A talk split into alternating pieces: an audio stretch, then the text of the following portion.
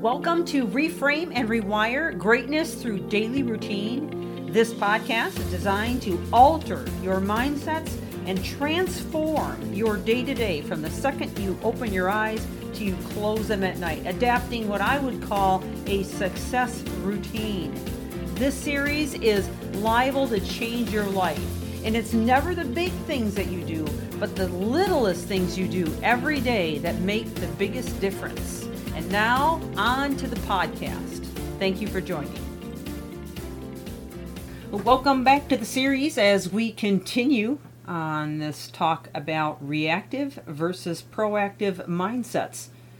And um, excited to tell you that we have a special guest coming to join us in this conversation beginning tomorrow. So I would encourage you to come back tomorrow and listen. And he will stay with us for a couple of days. I think you'll glean a lot from him. He has some great information and he comes at it from a whole different perspective. And so, uh, first of all, he's a, a award-winning author. He is a TED Talk speaker. He's a personal transformation coach. His name is Christian de la Huerta and I think you'll be interested in what he has to say about this. So uh, please consider coming back and joining us for that conversation. In the meantime, let's finish up what we were talking about yesterday. We began to talk about the importance of uh, understanding how we can choose worry or taking control of this of what it is that we can control. And uh, I used an example on, again, Stephen Covey's book. He has so much great information in that book. If you have never gotten it, um, Seven Habits of Highly Effective People. That that's one I would encourage you to, to look into. But just a quick review of what we covered so far. And if you're just now joining us, I would encourage you to go back to the very beginning and listen from the start. We've shared a lot of stuff on this subject reactive versus proactive mindsets. Beginning with the foundation, we talked about how change requires action. We discussed anticipating challenges, the art of planning, and how reactive and proactive mindsets can affect our relationships, both personal and professional, adapting and influencing through changes, choosing inner strength, and then, of course, here we are talking about worry or taking control of that worry, right? So I want to continue on this part of the conversation for a little bit here and then finalize out for today, and then we'll bring in our friend Christian tomorrow. But think about how how much it can affect you if you're focusing on the influence or what we, or rather what you can influence versus what you can't. It begins a vicious cycle of action that not only leads to positive change on items that were originally worries or concerns, but it broadens what can happen. In fact, the more that you take action and the more that you focus on what you can take action on, the more you gain competency and confidence. So this makes a big difference. You know, it's really oftentimes about perception and sometimes it's the simplest things that we can change or shift in our minds that can, give us that push start to move forward obviously this is not the only tool you can use to do this kind of thing uh, but i want to just share a little bit more on it circles of concern versus circles of influence offer us a powerful mental model because it captures a simple diagram a truth that Stoic philosophers wrote about thousands of years ago and cognitive psychologists have tested in labs and clinics for decades. So this is a, a, a, just one of the modern tools that have been developed by, by again by Dr. Covey um, that that helps us to realize what we can control versus what we can't.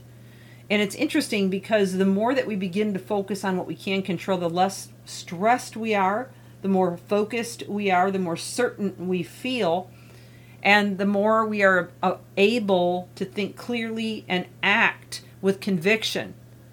Otherwise, we end up floundering, upset, frustrated, angry, we feel stuck, um, and, and we can cause all kinds of horrible reactions in our brains, which we've talked about a number of times because, as you know, when you're under stress, you're releasing cortisol and adrenaline, which cause a paralyzation of the frontal cortex of the brain and many other health issues that lead to disease which is the, the derivative of disease is dis-ease. So you're creating a sense of dis-ease and you're stressing yourself out for what? Now here's the cool part. If you can focus on what you can influence then many many times in fact more times than not you will not only discover that you've made a tremendous amount of progress and even maybe relinquished or ended the saga of some of those other things that you're concerned, but you'll definitely notice for sure that they will diminish in priority. Even if they're things that you've been dealing with every single day, again and again and again. You know, like for example, if you're living with somebody that's driving you dingy, then you know, um, and that's all you focus on is how much you wish they would change, but you can't seem to get them to change. That's just one example of a, a place where it would be good a good idea to reframe because the more you antagonize them and nag them about it um, the more it becomes an issue with you and you think about it day and night and day and night and it keeps you awake at night and you're frustrated every time it happens every time they do something again to set you off and you constantly blame them when all the while you could be working on things that you can control and magically I use that term loosely, but magically you may notice that those things about them that bothered you before are not going to bother you as much. Now, that may sound impossible if you're dealing with something like that right now, but believe me, changes in perception and focusing on things that you can change, especially when it comes to cha- change uh, regarding yourself and your reactivity versus your proactivity, is enormously valuable in reversing situations as well as um, changing perceptions enough to make an impact. Zig Ziglar uh, is a, a, speaker that I admire. He's, he's passed now, but he always had some great speeches about this kind of thing and how an attitude change is simply a perception change. And, uh, and it can happen subtly over time and, and us thinking that maybe that person stopped misbehaving but what in fact happened is we stopped worrying about them misbehaving so I hope that makes sense to you, and uh, and I hope you can take away some stuff from that. And uh, again, invite you back to listen to our friend Christian tomorrow. This is Michelle Steffes. Reframe and rewire greatness through daily routine. Keep reaching higher.